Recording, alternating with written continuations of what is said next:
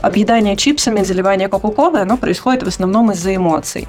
Как избавиться от ощущения, что я вот должен быть худой? Или иметь попу поменьше, или с меньшей силой надавить на землю. Самооценка, которая зависит от веса. А вдруг я что-то съела не то? Я сама себя наругаю, а вы уже не придеретесь. Научиться себя поддерживать в такие моменты. Я могу быть лучше, но я лучше, когда я прикладываю больше усилий, чем мне комфортно. Потом так фу, выдохнул и пошел есть.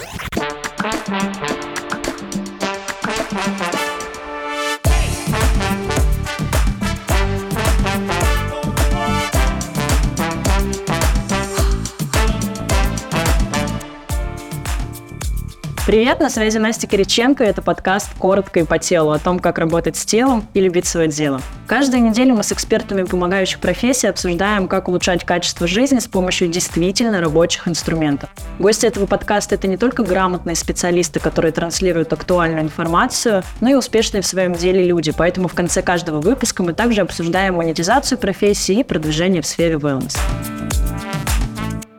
Гостья сегодняшнего эпизода Евгения Миглинская, эксперт по психологической коррекции пищевого поведения, магистр психологии Манчестерского университета, член Ассоциации расстройства пищевого поведения и автор книг-бестселлеров «Стоп срывом и перееданиями» и «Здоровый похудизм». Здравствуйте и спасибо, что вы здесь, Евгения. Да, здравствуйте. Практика показывает, что в заботе о теле вопросы по питанию, их гораздо больше, с ними гораздо сложнее. Но, тем не менее, они одни и те же. Я бы предложила разобрать на примере. Представим, что есть некая Настя Кириченко. Ну, на самом деле, шутка, она и правда есть. У меня был свой путь. И я бы вам предложила вот просто по нему пройтись и, возможно, где-то обсудить, что там было не так, что можно было сделать по-другому.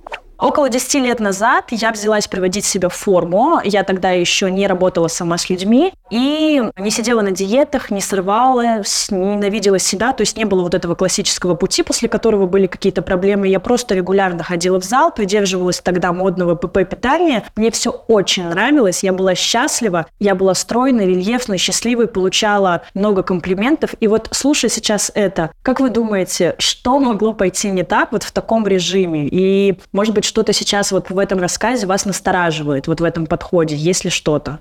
Но здесь надо прояснять встречными вопросами ситуацию, да, всю. Если говорить про моих клиентов с похожими историями, то здесь могут быть ну, разные варианты. Начиная от того, что ПП на самом деле не так нравилось, как человек это считал, либо ему нравилось ПП, но не хватало и не ПП, скажем так, в жизни. Еще в таких случаях что-то не так может идти, что когда начинается сам процесс снижения веса и процесс вот это поддержания формы, у людей, у которых есть генетическая предрасположенность к развитию расстройства пищевого поведения, это само по себе является стартом, когда просыпается, скажем так, та часть, которая начинает говорить, что надо ну, побольше усилить, так классно, давай поднажмем, давай еще еще, и начинает подтягиваться свое самоощущение к своему телу и к своему стилю питания. То есть самооценка начинает выстраиваться вот вокруг этой темы. Особенно если человек а, находится где-то в среде, в которой это распространено, да, как там спорт, а, танцы, там, модельный бизнес, вот что-то такое. И потихонечку происходит такая связка, да, зацепка, что моя самоценность, мое самоощущение, кто я вообще, но основано на моем весе, на моем теле и на том, как я ем. И тогда это становится такой точкой фиксации и начинает вызывать много тревог. А вдруг я что-то съела не то, я там где-то не потренировалась, я начну толстеть, и это ужас. Ну, толстеть мне вообще никак не надо. И бывают еще какие-то эмоциональные такие стрессовые моменты, когда у человека что-то случается. В жизни, допустим, он никак не привязался своей ценностью вот к теме своего тела, но что-то происходит стрессовое в его жизни, и он начинает есть по эмоциональным причинам. И потом этот паттерн закрепляется, и уже от него достаточно сложно уйти. И бывает так, что все это вместе еще схлопывается и вообще весело становится. Вот мне стало весело, я все это схлопнула в себе. Ровно так и было. В какой-то момент все завязывалось на еде. Я думала, что я буду есть. Я воспринимала еду как количество потребляемых калорий. Я воспринимала любую нагрузку как количество сожженных калорий. Если нужно было пойти на праздник, я думала, стоит ли мне туда пойти, потому что там мне нечего будет есть. То есть, соответственно, все, как вы и сказали, крутилось вокруг еды. все равно что-то, мне кажется, что это социальное одобрение, я еще тогда начала тренировать, оно побеждало вот все эти тревожные мысли, и меня хватило на довольно долго. Я когда рассказывала разным специалистам, что я в таком режиме довольно строгом была год, полтора, мне говорили, ого, ты прям продержалась, психика прям, угу. И я бы, наверное, держалась, но случилось второе, вот то, что вы сказали, большой стресс. Мы открыли с мужем бизнес, и все. То есть там недосыпы, переживания, ответственность за команду, ответственность за бизнес и так далее. И вот там я и полетела. Все, там я уже не могла держаться, и у меня с того периода начал скакать вес, потому что, как я слышу от вас, я начала усталость заедать. А может, все-таки по пельмешке?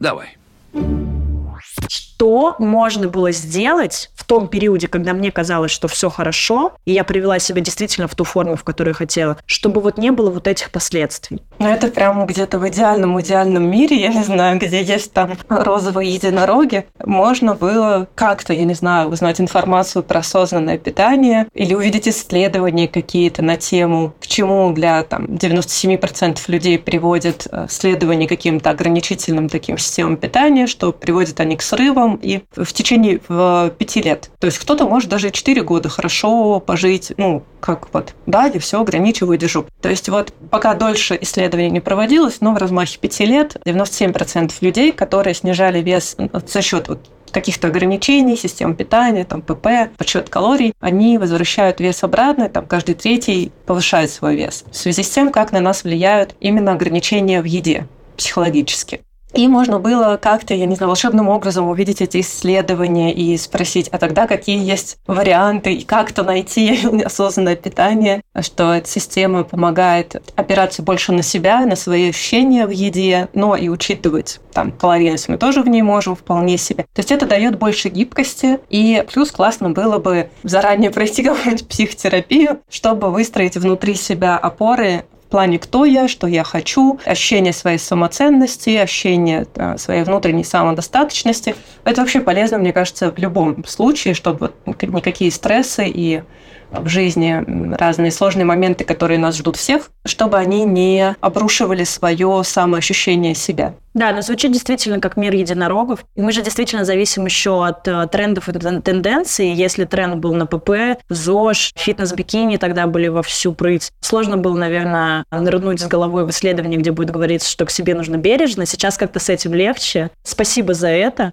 Хорошо, а если учесть, что все-таки вот было так, а не иначе, не получилось э, в мир единорогов запрыгнуть, и вот уже случилась вот эта зацикленность на еде, на тренировках, которые сжигают калории, Зацикленность, вот еще классный момент вы проговорили, самооценка, которая зависит от веса. Вот если уже вот это все случилось, и потом еще и начались заедания, вот что уже вот этому человеку, что ему начать делать? Ну, мне кажется, самое классное – это увидеть, что мне с этим как-то плохо, и как-то это признать как факт. Потому что основное, что происходит обычно в такой момент, это какая-то история, что ну все же так делают, всем же помогают, у всех же работает, всем же классно, значит, что-то со мной не так. Мне надо ну просто продолжать более усиленно контролировать, например, еду и стараться еще теперь и не переедать. Ну, в идеале, да, это про то, что что-то мне с этим как-то хреновато, и не хочу ли я пойти и обратиться за какой-то помощью в этом месте. Потому что крайне мало людей могут это путь самостоятельно просто как-то обратить вспять, как-то развернуть, что-то с ними сделать. То есть здесь нужна помощь специалиста, она может быть в разном варианте. Можно найти специалистов вот там в Инстаграм, читать блоги как минимум, читать статьи, как-то их к себе пытаться применить, пользоваться какими-то там, обычно все равно мы проводим и марафоны, и там что-то. В самом классном варианте идти в личную работу, чтобы прям непосредственно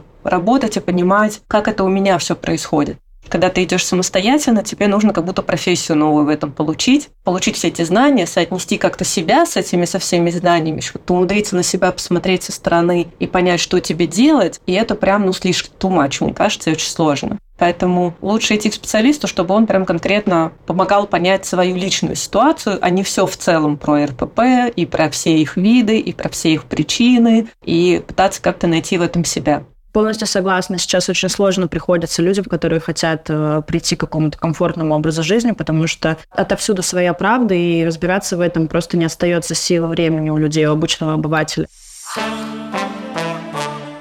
Что если классно, если у человека есть возможность обратиться к специалисту, взять личные консультации, идти в долгосрочную терапию. Практика показывает, что есть все-таки категория людей, которые столкнулись с этим. Ура, если осознали, что есть какая-то проблема, но возможности нет вообще. Вот есть интернет. Что, если этот человек приходит и в комментариях вот обращается за помощью? Какие это будут, там, не знаю, топ-3 совета? Вот он пришел с орторексией, как я правильно понимаю, вот за эту зацикленность, да, на еде, на весе, это так называется? Ну, орторексия, но больше на чистоте питания, в том плане, что какое-то плохое питание вредит моему здоровью. Там я могу заболеть, умереть, вот разъезд кишки или что-то еще именно когда фокус внимания на том, что мой вес меня волнует, и я никаким образом я не хочу его набрать, я его всеми силами стараюсь там, снижать, удержать, и от моего веса зависит моя самоценность, моя самооценка. Это скорее вот в сторону ограничительных таких расстройств пищевого поведения, как там анорексия, нервная анорексия, типичная нервная анорексия, нервная булимия. Там булимия не обязательно бывает с вызыванием рвоты. То есть есть булимия, в которой есть приступ переедания, а компенсации происходит через спорт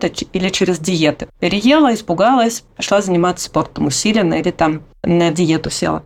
Какой топ-3 вопросов? Ну, с чего вот вообще начать бы? Ну, придется начать с того, чтобы погружаться в эту тему. Читать книги, читать блоги, смотреть, кто больше откликается, да, как, чей подход ближе, кто что на эту тему говорит. Но в целом есть варианты, когда вообще вот невозможно ничего сделать, в смысле до финансово как-то себе обеспечить специалиста. Это все-таки не так, потому что ну, опыт показывает, что здесь дело в приоритетах скорее. Иногда приоритеты там, детей в чем-то, не знаю, приоритет в том, чтобы купить э, какое-то платье или там сходить в ресторан или сходить в кино, они выше, чем заниматься своим здоровьем, как-то себе помогать. Потому что специалисты есть разных ценовых категорий. Сейчас, слава богу, их много. Это не то, что было 10 лет назад, когда их не было там вообще. Приходилось как-то вот э, просто по кускам.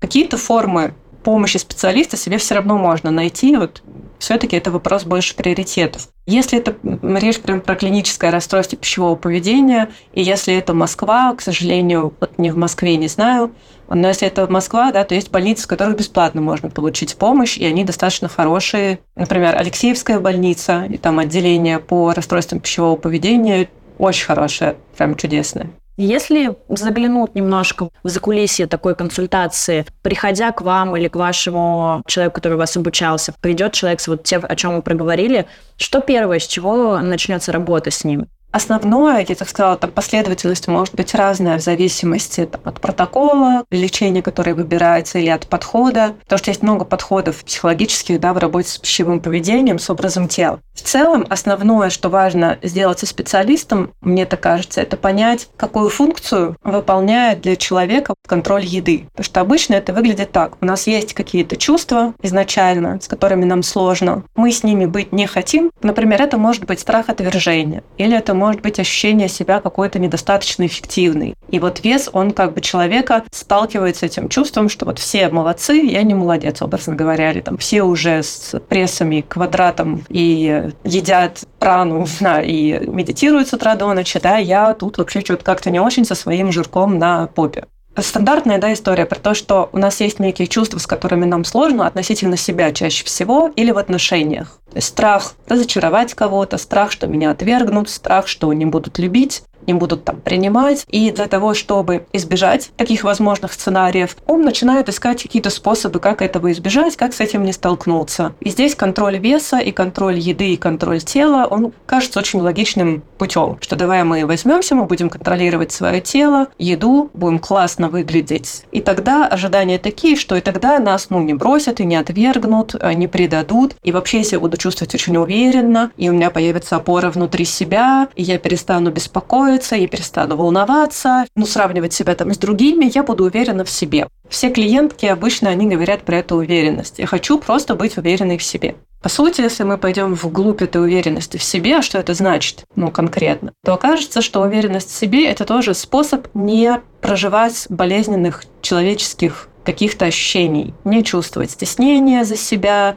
не чувствовать себя хуже кого-то, не чувствовать, что меня могут отвергнуть, не проживать процессы отвержения, да, потому что не хотим мы с этим сталкиваться. И таким образом скрепляется какое-то поведение, как функционал которого не сталкивать меня со сложными какими-то чувствами. Я считаю, что их быть в моей жизни не должно, и если я стану вот с таким телом и все такая классная, то я с ними как бы как будто бы и не столкнусь. Вот. Обычно специалист, да, он начинает с прояснения функций в чем функция этого поведения, потому что просто так мы ничего не делаем. В своей жизни мы хотим с помощью какого-то поведения изменить свое состояние. Либо перестать чувствовать себя плохо как-то не очень, либо почувствовать себя как бы вот хорошо, очень хорошо, и поэтому я что-то делаю. И, естественно, мы сталкиваемся с тем, что это ну, невозможно.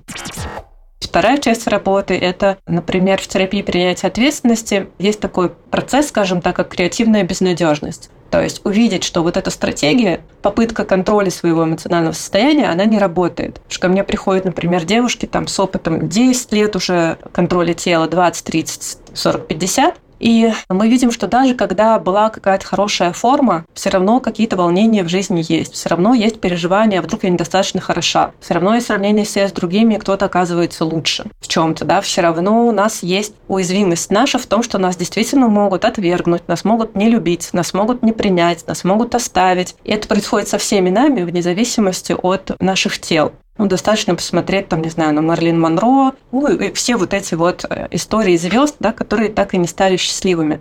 Поэтому через креативная безнадежность – это такой вывод, разворот к тому, что сколько я не пытаюсь, а через контроль тела и еды я не могу контролировать свои эмоции, свои чувства и тот человеческий опыт, который мне придется проходить, как и всем другим людям. Нет возможности от него спрятаться через то, чтобы есть поменьше. Или иметь попу поменьше, или с меньшей силой надавить на землю.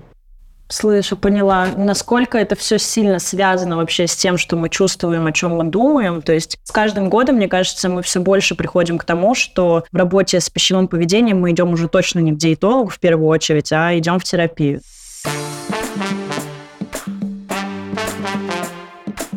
У меня возник вопрос критики скажут, или я знаю, что клиенты иногда этого боятся, пойдут они в терапию и разорвут вот эту вот цепочку красивой формы чистого питания, здорового образа жизни и уверенности в себе. И я замечаю, что люди боятся на самом деле от этого отказаться, потому что они боятся, что они тогда забьют на себя, и они будут уверены в себе в любой форме, и в итоге никакой красивой формы в головах у них они не придут. Ну, то есть и начнется вот эта вот критика бодипозитива. Мы сейчас все тут расслабимся, нам тут всем будет хорошо в своем весе, и вообще мы сядем на диван и будем сидеть. Вот что бы вы сказали в ответ такому? Здесь, смотрите, мы разделяем историю про принятие своего тела и про какие-то действия, направленные в сторону улучшения своего там физического здоровья, самочувствия или чего-то еще. То есть бодипозитив, по сути, это про уважение просто. Не про то, что давайте себя примем а, в любом весе и начнем есть э, сплошные чипсы и заливаться кока-колой. Это скорее про умение услышать потребности своего тела. У меня действительно есть потребности у моего тела постоянно есть чипсы и пить Кока-Колу. Обычно с практикой осознанного питания выясняется, что вовсе нет. У тела есть потребность и в супчиках, и в салатиках, и в всякой обычной нормальной еде у него есть потребность в движении.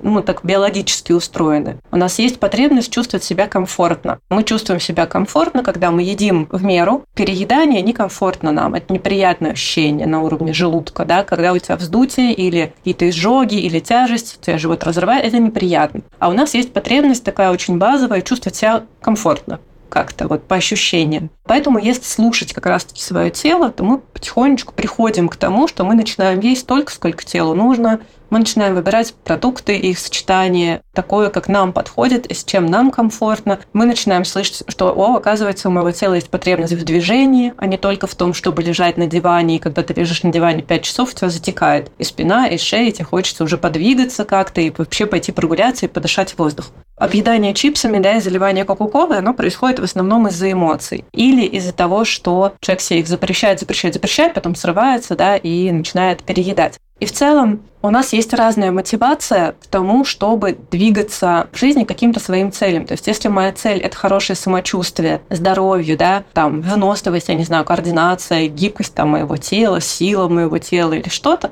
я могу идти к этому двумя путями. Я могу идти через жесткую критику, типа, фу, какая ты страшная и жирная, ну-ка, возьмись уже за себя. А можем идти через «я просто хочу вот этого», и поскольку я для себя очень важна и цена, как бы мне себе это помочь в этом? Как бы мне себе это максимально удобно организовать и эффективно. Это можно сравнить, как если бы вы привели ребенка в школу, вариант А у него был бы учитель, который его бы учил, ну, каким-то таким образом, там, ты что, тупой вообще, да, ты посмотри, ты самый медленный, самый, не знаю, тупой ребенок в этом классе. Посмотри на Машу. Маша уже давно все решила, все три задачи, почему ты до сих пор не решил? Да, а можно найти учителя, который будет говорить, о, смотри, здорово, а что тебе интересно в этой теме, например, да, и как мы можем научиться, смотри, у тебя уже вот это и вот это получается, а давай еще вот так попробуем или вот так попробуем, да. Ничего сегодня не получилось, мы завтра еще с этим поразбираемся, и мы найдем способ все равно, как тебе научиться там решать что-то. Вот я бы своему ребенку выбрала второго. Бодипозитив – это второй вариант. Это про то, что у моего тела, да, у меня могут быть потребности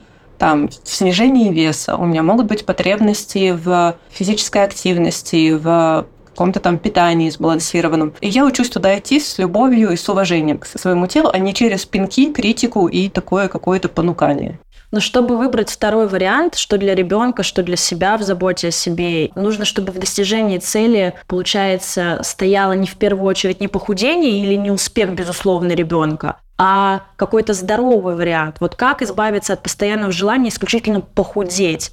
Вот именно оно же нас ведет к тому, что мы выбираем этот первый вариант любой ценой, потому что есть цель, и когда мы понимаем, что второй бережный вариант может к этой цели вести долго, либо постоянно возвращать нас, либо мы становимся сильно мягкими к себе, люди прыгают на первый вариант. Вот как избавиться от ощущения, что я вот должен быть худой? Ну вот мы здесь возвращаемся как раз-таки к первому шагу, да, про то, чтобы выяснить функцию, почему человеку так важно там, быть худым, например. Для кого-то это будет про безопасность, потому что, например, не знаю, росла девушка, ее в семье э, критиковали очень девочку за ее тело и за вес. Мама всегда сидела на диетах, папа спортсмен, и девочку ругали за булки и за плюшки, а потом еще в школе, я не знаю, был какой-нибудь буллинг. И для нее функция стройного тела – это безопасность. Если я в стройном теле, мне становится безопасно. Никто не будет ко мне так агрессивно проявляться и меня ну, не любить. И поэтому нам важно, чтобы клиент наш это понимал. Почему я не могу идти такой долгой, спокойной, более расслабленной дорогой к своим целям. Мне уже этот мир абсолютно понятен. Я пошел наслаждаться прекрасным осенним закатом на берегу теплой южной реки.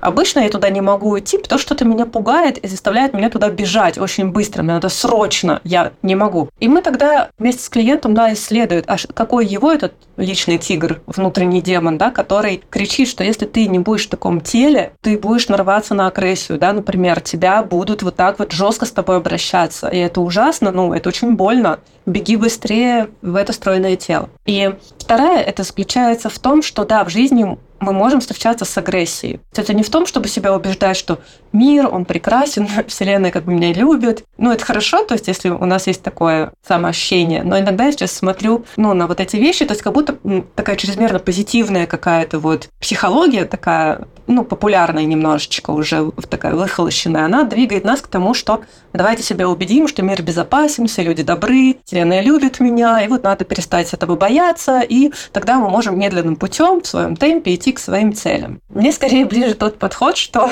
бывают всякие люди, бывает агрессия, бывает незаслуженная агрессия, бывают неэмпатичные люди, которые будут делать вам больно. Это в жизни неизбежно, и вы с ними столкнетесь. И да, они вас ткнут носом во все. Но здесь важно не попытаться через себя и изменение своего тела защититься, не дать им поводов. Потому что для неэмпатичного человека, который хочет вывалить свою злость или ярость наружу, даже если вы будете в идеальном теле, он найдет, а, за что вам прилетит. Возьмет из ниоткуда. Поэтому здесь очень важная часть психологической работы – это понять, чего я боюсь – оставления, небезопасности, агрессии. А я боюсь, что я буду незаметна для других, что меня будут принижать, что во мне будут разочарованы, что меня оставят или что. И научиться себя поддерживать в такие моменты, даже если они случаются в жизни, и защищать себя, и сочувствовать себе, и заботиться о себе, а не пытаться быть э, таким как бы родителем, который вот ругает своего ребенка заранее, чтобы его кто-то другой не поругал. То есть я тебя сейчас сам выпарю ремнем за плохую сделанную домашку условно, чтобы учитель потом на тебя не наорал в классе и не поставил тебе двойку. И мы иногда вот так с собой, типа, я сейчас сама тебя э, приведу в норму, чтобы другие люди не могли сделать тебе больно. Чтобы вообще не придраться к тебе. Да, чтобы вообще, да, чтобы отлетало просто, и тогда ты будешь вот э, в позитивном мире единорогов. Я сама себя наругаю, а вы уже не придеретесь. И вот если человек дошел до вот этого этапа, разорвал вот эту цепочку, понял, какая его эмоция, в чем его страх, понял, что он боится вот от, что его отвергнут, понял, что заедает грусть. И вот когда эта цепочка разорвана, у него остается цель привести себя в его голове, там, лучшую версию себя. Он чувствует, что вот мне еще бы 2 килограмма, вот бы прессик, и я готов это сделать безопасно. Какая там начинается работа с питанием? А обычно на этом моменте, когда человек доходит через свои чувства, это я сейчас со стороны да, логические цепочки строю, это одна история, когда человек это в терапии проходит, и он вдруг сталкивается и начинает ощущать небезопасность, да, страх отвержения, там много гнева, например, внутри, обиду на что-то, или там ощущение своей какой-то некачественности, своей плохости. И он, наконец-таки, сталкивается вот с тем, что болит на самом деле, и чего он пытается избежать через контроль веса, тела там, и так далее. Там уже дальше отпадает вопрос несколько про «мне надо пресс прямо сейчас», Потому что понятно, что пресс прямо сейчас вот это не уберет. И мы тогда начинаем работать вот с этим самим ядром. А что мне делать с этими моими чувствами? Как мне с ними обходиться? Потому что обычно, если человек не умеет с ними обходиться, но умеет их избегать, это значит, что он не научился, у него не было опыта научиться в безопасном каком-то да, поддерживающем пространстве, научиться встречаться со своими чувствами, поддерживать себя, отстаивать себя, отстаивать свои интересы, да, вообще как-то заботиться о себе. А это значит, что его в детстве не научило окружение. И у него такой ну, прогал, здесь большой дефицит. У нас есть вот эти сложные чувства, а что с ними сделать, я не знаю, мне больно. И поэтому я пытаюсь через тело, через еду, что-то как-то вот избавиться от этого, да. Поэтому в терапии начинается в этот момент такой достаточно длительный, но очень-очень важный этап, когда человек, да, обучается, он восстанавливает вот этот пробел. Он начинает учиться вместе с специалистом, что с собой делать, когда мне вот так, когда я чувствую вот это, как мне себя поддержать, как мне прожить эти чувства, да. И вот здесь рождается такое самопринятие и опора внутри себя когда я понимаю, что я для себя источник защиты, принятия, уважения, поддержки, заботы, и мне тогда уже не очень это нужно от окружающих. То есть вот я получила эту внутреннюю опору. Стала человеком, который не ждет, что со стороны мне дадут принятие, со стороны мне дадут какую-то безопасность, какую-то хорошую жизнь, потому что найдется, например, сильный мужчина, условно, который возьмет меня за мое тело, и он даст мне какую-то заботу, ощущение безопасности, или какой-то покой, или принятость, или почувствовать себя любимой, там, или что-то еще. И когда ты сам для себя становишься тем, кто тебя бесконечно любит, о тебе заботится, то тогда уже возникает больше ну, каких-то желаний своих. О, а я как любимый ребенок. Дети, которые uh-huh. такие любимые, они такие очень в контакте с своими желаниями. О, я хочу, не знаю, классно было бы научиться рисовать, или там, ух ты, а вот как это кататься на скейте, или там что-то еще. И мы для себя становимся такими детьми, которых любят, и которые, вот если я захочу к этому моменту, то есть мы переосмысливаем свое желание, действительно я хочу этот пресс и попу, там, не знаю, как орех, или сесть на шпагат, или там вращаться на пилоне, или бежать марафон. Если я действительно хочу, то вот здесь это уже мое желание, а не способ избежать сложных чувств. И вот тогда я к своему желанию уже иду в спокойном темпе, через удовольствие, да, и я исследую. Для меня это продолжает быть удовольствием. Крутиться на пилоне, садиться на шпагат или накачивать попу, как процесс. Да, если для меня это продолжает быть удовольствием, я туда двигаюсь. А если я выяснила, что да ну не, мне что-то не нравится кататься на этом скейте, фигня какая-то, я думала, будет прикольнее. Но по факту я встаю, и что-то меня не вставляет. Может, меня вставит, я не знаю, чтение каких-то книг. И мы идем по своей жизни тогда дальше, и вот здесь может быть история про то, что я даю своему телу быть таким, какое оно есть, когда я питаюсь в меру. Я слышу тело в плане физической активности, да, то есть у меня хороший сон, я снижаю свой уровень стресса. И это такая работа. Работа – это не про то, что я лег и все, забил. И тогда я смотрю, что меня в жизни порадует еще. Будет ли это как попа накачанная, шпагат или вообще, не знаю, там, рисование маслом на холсте.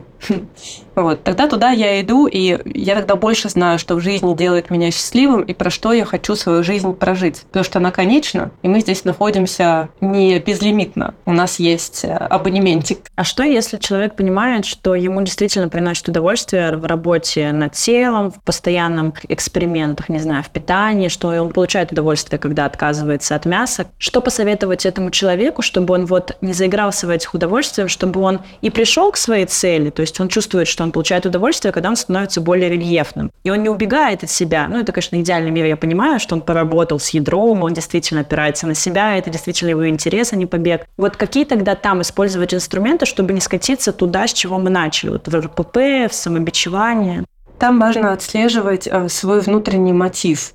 Это тоже большая часть работы, научиться в процессе снижения веса смотреть, грубо говоря, по каким рельсам я сейчас двигаюсь в эту сторону. И мы это отслеживаем по своему внутреннему состоянию. То есть, если я чувствую, что я начинаю напрягаться, я начинаю как-то чрезмерно тревожиться, я встаю на весы, и я прям такая расстраиваюсь. Это, скорее всего, означает, что у меня перещелкнул стрелки на путях, и я, скорее всего, перещелкнулась и поехала по такому старому пути. А если мои эксперименты, это правда такие эксперименты, типа, о, а если вот так? И я такая, ну, не получилось, да? И для меня это не то, что, ну, все, блин, что-то вообще не так, надо как-то вообще пособраться. А я такая, хм, интересно, так не работает. Окей, может, вот так работает. И это как игра. Как представьте себе ребенка, который строит башенку. И ага. для него интересно, да, как ее построить. Но если она развалилась, да, то, в общем-то, трагедии в этом нет никакой. Попробую еще раз, например. Поэтому, если у вас в процессе экспериментирования с телом, со стилем питания, там, с чем угодно еще, у вас сохраняется такое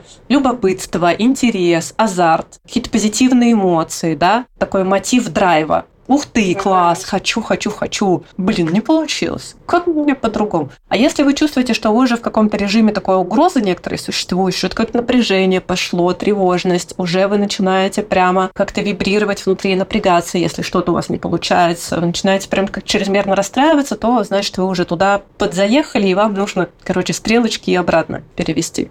Стоит ли в этих экспериментах, если мы снова берем а, человека, который понимает, что он просто экспериментирует, ему нравится, это его источник удовольствия, стоит ли среди экспериментов взять подсчет калорий, например?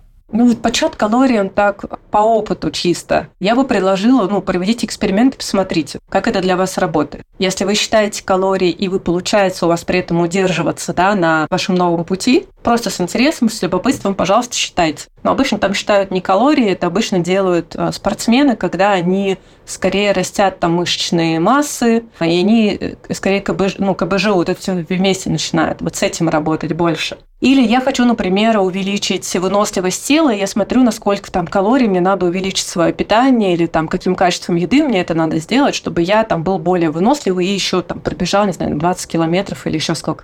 Но для большинства людей все-таки подсчет калорий настолько жестко связан с историей про расстройство пищевого поведения, что чаще всего он все-таки триггерит и очень быстро перещелкивает обратно. Но здесь заранее как бы не, не скажешь. Да, для большинства это так, ну а вдруг а, вы начнете считать, и вам это понравится и захватит, как-то будет интересно. Вот я такие варианты встречала крайне редко, это прям, наверное, один-два человека. А всю мою практику, остальных все-таки подсчет калорий, он достаточно быстро возвращает к расстройствам пищевого поведения туда. Евгения, ну какая-то западня. Ну просто западня какая-то. Вот что делать в этом случае? Ну вот приходит человек, тогда он экспериментирует, слышит вас, слушает подкаст и говорит, так, наверное, я тогда не буду экспериментировать с подсчетом калорий. И он тогда задается, хорошо, а какие мне тогда продукты есть? Правильно ли я вас слышу, что в этом случае ему самому нужно перебирать и пробовать? А помидоры? А орехи? Что будем кушать, мальчики? Я много. И майонеза побольше. Потому что я сегодня в своем а, телеграм-канале спросила, пишите все, что вам интересно про питание, и, естественно, почти все вопросы. А какие лучше перекусы? Что есть здоровый перекус? Питание отеки? Как восполнять дефициты? То есть люди сразу идут к вопросу конкретных продуктов. Дайте, пожалуйста, топ-3 совета по питанию, да? А мы тут к ним приходим и говорим, разберитесь со своими эмоциями. Как здесь быть? Что человеку ответить, когда он задает вопросы про конкретные продукты, про конкретные там БЖУ, дефициты и так далее? Ну, тут я обычно отправляю к нутрициологам, которые у меня учились, потому что я ну, просто не люблю вот с едой вот это выпиливание всяких КБЖУ и порций. Но так в целом в осознанном питании у нас там а, мы выстраиваем свой внутренний баланс между какой-то информацией, и тут надо проверять качество этой информации, чтобы это была такая нутрициология, которая доказательная, не знаю, да, в которой не будет каких-то историй про нельзя есть глютен, нельзя есть молоко, давайте уберем сахар, или от помидоров у вас там тоже что-то произойдет, а где-то там какая-то фитиновая кислота. рекомендации таких ассоциаций, да, всемирных, там, здравоохранения, они, ну, там, средиземноморский стиль питания, не знаю, там, гарвардская тарелка. Вот выбирайте, что вам нравится. Это будет ваш внешний принцип какой-то. Да, есть план трех, план питания Марш Херин, который э, специально для людей с расстройством пищевого поведения. Он, в принципе, тоже сейчас гуглится. Там у меня в, в, в моих книгах я про него тоже пишу. В работе с клиентами я тоже на него опираюсь. То есть вот эта база, которая про то, чтобы питаться адекватно рационально, сбалансированно. Но каким будет вот конкретное наполнение по продуктам, по их сочетанию, по там способу готовки, по температуре этой еды, это у нас есть внутренняя часть, которую мы в осознанном питании прокачиваем, чтобы уметь заметить, а как конкретно мое тело реагирует, а если я ем за час до сна, потому что у кого-то прекрасно, кто-то может вообще плотно поесть, лечь спать, и чудесно с ним все будет. И вес он не будет набирать, и встанет он в замечательном состоянии. А на кого-то это влияет плохо, у кого-то начинается ночью там изжога или тяжести, кто-то просыпается с состоянием как похмельное какое-то, да. Кому-то отлично заходят молочные продукты, а кто-то выпьет молоко и бежит на унитаз. То есть нам это дает наш э, собственный опыт наблюдения за нашим телом. Как конкретно мое тело, вот с чем ему окей, а с чем ему не окей. И тут идет вот это экспериментирование.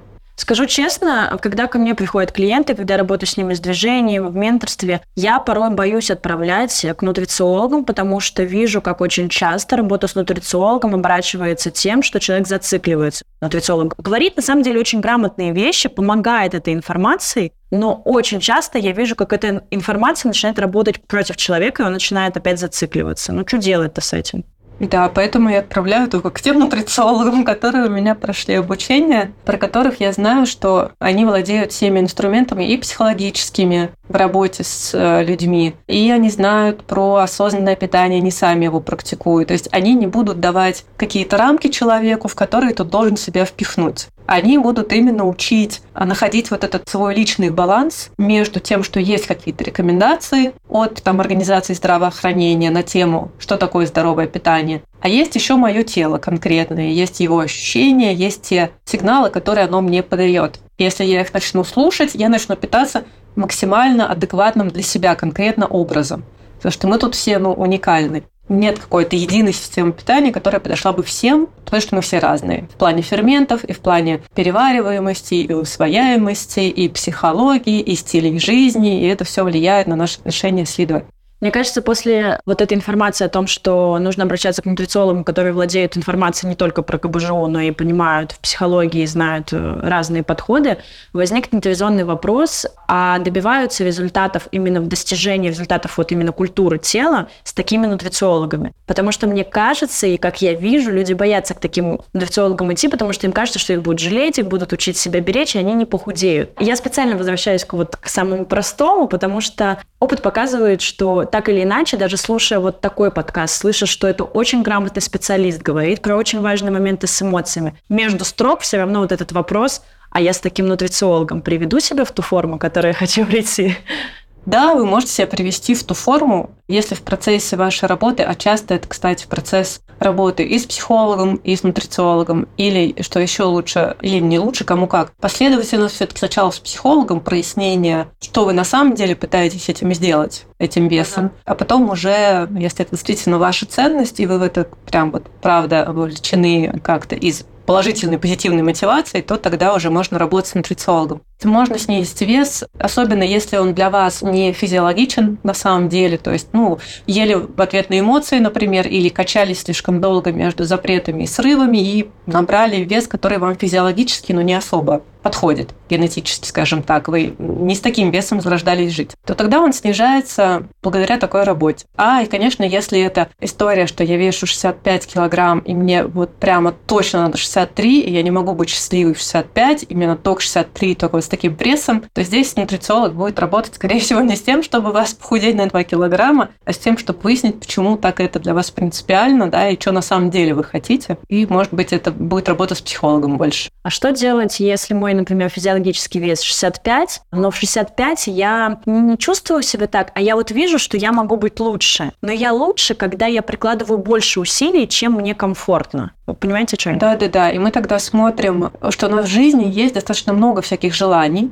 Я хочу, например, волосы до попы, зеленые глаза и рот определенной формы, и грудь еще побольше, допустим, да. И тогда я смотрю, каким путем я могу к этому прийти, что я как бы пожертвую, вложу, затрачу, какие вложения и жертвы с моей стороны потребуются и какую степень удовольствия я получу, когда это реализуется. Если у меня тут бьется, ну, я так не так уж много приложу каких-то сил, а удовольствия получу много. Да, и негативных последствий у меня как-то особо не будет, а удовольствия будет много. Я туда иду в этот процесс. Если я вижу, что уровень ну, моего удовольствия, он не перевешивает тем, что сколько у меня уже уходит туда внимания, сил, энергии, что я уже там начинаю нервничать и загоняться, то здесь, значит, как бы лучше откатиться обратно, да, и увидеть, что, ну вот, для того, чтобы достичь вот этого, мне потребуется столько силы, столько энергии столько жертв, что я не готова, короче, к этому процессу. Мне кажется, вот об этом очень мало говорят. Спасибо, что вы вот такими простыми словами вот этот фундамент выдаете. Я прям вот, мне кажется, вы главу стола бы это поставила, потому что среди того, что есть расстройство пищевого поведения, среди того, что есть последствия разные, есть все равно тип людей, которые вроде бы в порядке психически, комфортно себя чувствуют, но есть вот эта дельта, которую им приходится прикладывать небольшое количество усилий. очень круто, что есть действительно вот эти весы, на которые можно поставить, да, сколько я за это заплачу. Возвращаясь к эмоциям, очень частый вопрос, почему могут люди бесконечно прикладывать усилия, а потом влюбиться и похудеть вообще просто за 5 секунд?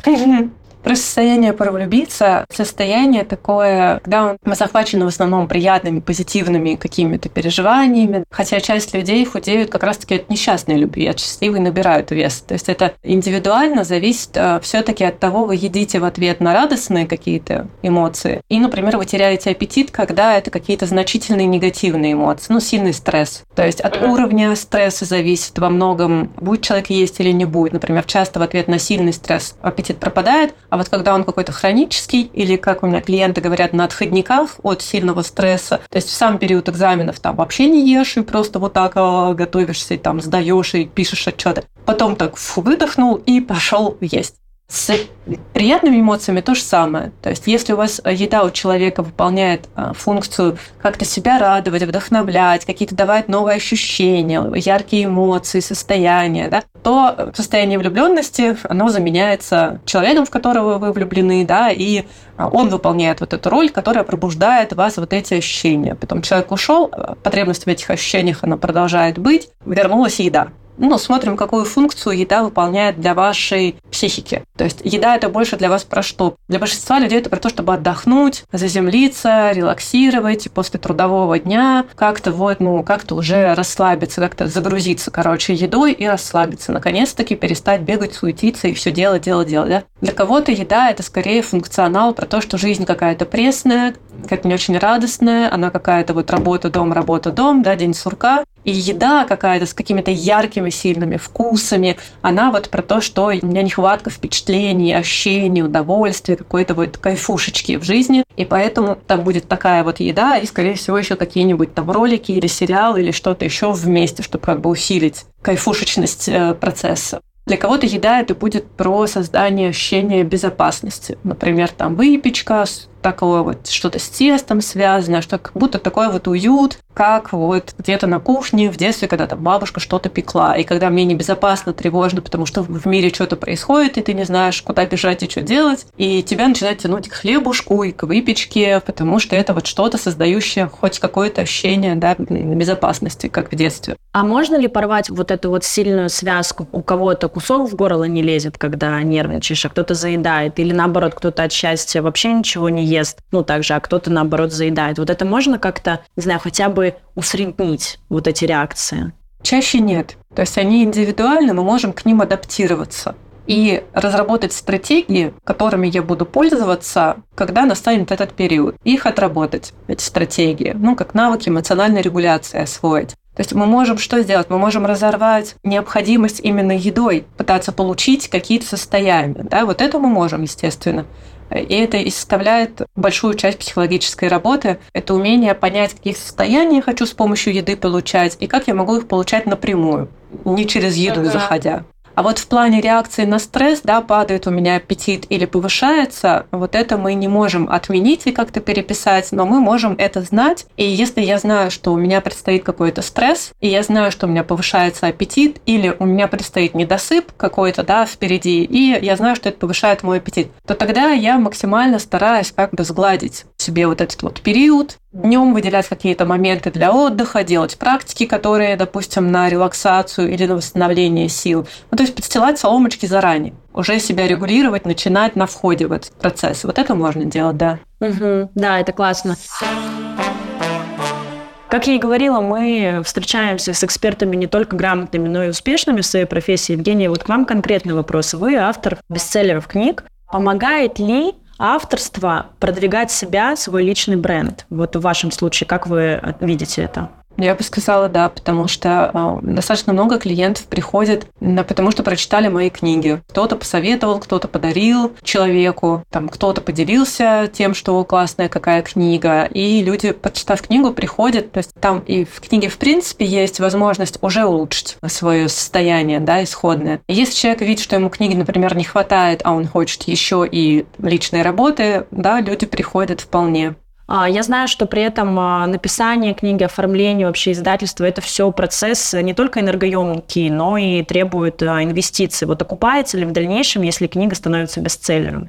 Я э, книгу не издавала за свой счет, я изначально с издательством ее издавала, поэтому она мне не особо приносит, честно говоря, какой-то там вау-супер доход, то что автор книги, э, если это через издательство происходит, печатание и так далее, и продажи, автор книги получает там вообще очень маленький процент на самом деле, если это не какой-то, наверное, известный и уже знаменитый какой-то автор. То есть правильно я слышу, что в итоге, если издаешь с издательством, то это больше на усиление личного бренда, на своей экспертности, как по-вашему, что еще вот в последние два года, последний год работает на продвижении личного бренда, чтобы больше людей, клиентов приходили? Как вот вы это видите?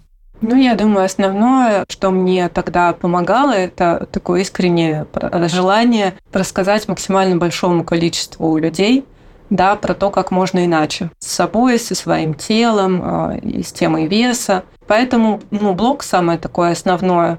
Я так регулярно вела блог и отвечала на все вопросы в комментариях, и вот это все, ну, может быть, стараться объединяться с другими специалистами. Не слава богу, сейчас уже ну, появляются адекватные там и врачи, и нутрициологи, потихонечку-потихонечку создавать такие вот комьюнити.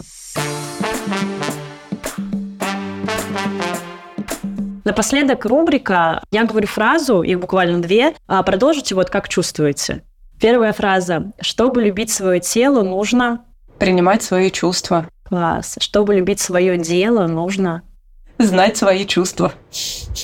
Круто. Спасибо огромное. Мне было очень приятно с вами вести эту беседу. Я уверена, что все, что мы проговорили, обязательно пойдет во благо всем, кто это будет слушать.